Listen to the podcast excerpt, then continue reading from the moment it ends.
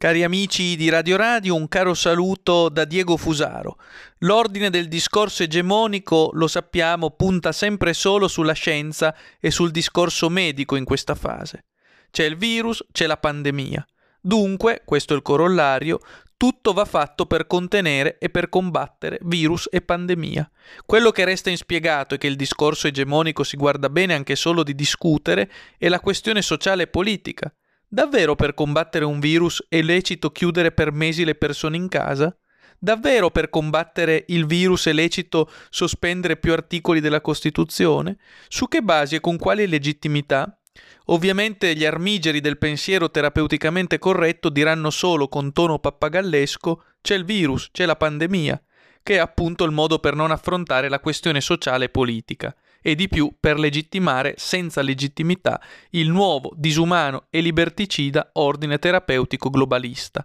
Ordine terapeutico globalista nei cui spazi si discute molto in questi giorni di obbligatorietà in relazione al vaccino, o ai vaccini, come sarebbe più opportuno dire, in relazione che sono due essenzialmente i vaccini oggi a contendersi il primato, Pfizer o Moderna.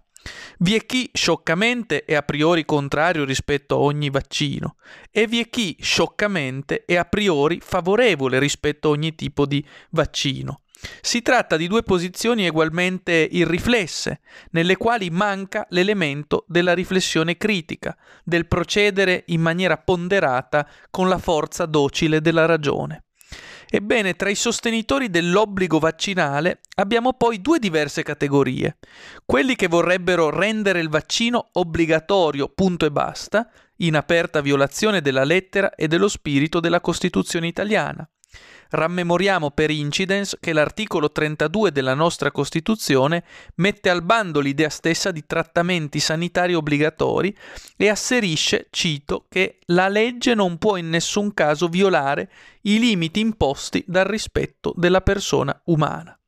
Vi è poi una sezione seconda, una seconda fazione, che è in vero più pericolosa, ed è composta da quelli che forse conoscendo la Costituzione, la aggirano come? Usando la formula del ricatto, che già da qualche giorno va sotto il nome nobilitante di patentino, che è come dirvi che nessuno vi obbliga a fare il vaccino e infatti non possono per il suddetto articolo 32 della Costituzione, ma non potrete fare certe cose, supponiamo viaggiare o lavorare, se non risulterà sul patentino che avete i vaccini in regola.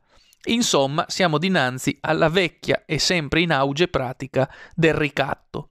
Per quel che mi riguarda, se dovesse interessare mai a qualcuno, non sono affatto contrario a prioricamente al vaccino. Se venisse dimostrato che non ha controindicazioni e che è efficace, non avrei nulla in contrario a farlo.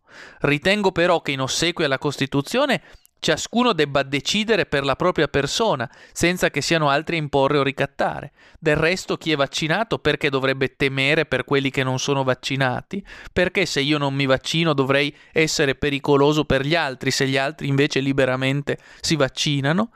Ma poi c'è un altro punto interessante. Due luminari della scienza, o come tali sempre celebrati dall'ordine del discorso dominante, come Burioni e Crisanti, hanno diversamente in questi giorni affermato che loro non si vaccinerebbero subito al vaccino Pfizer contro il coronavirus. Vi è davvero di che riflettere. E invece a sostegno della tesi che prima ricordavo, il ricatto del patentino si è espresso tra gli altri Davide Faraone di Italia Viva, il quale con toni piuttosto duri sulla propria pagina e eh, con la solita reduzio eh, ad absurdum di chi non è allineato con le sue posizioni, ha di fatto eh, già eh, ammesso la possibilità dell'obbligo vaccinale. Questo è il punto eh, interessante su cui riflettere, perché siamo solo all'inizio.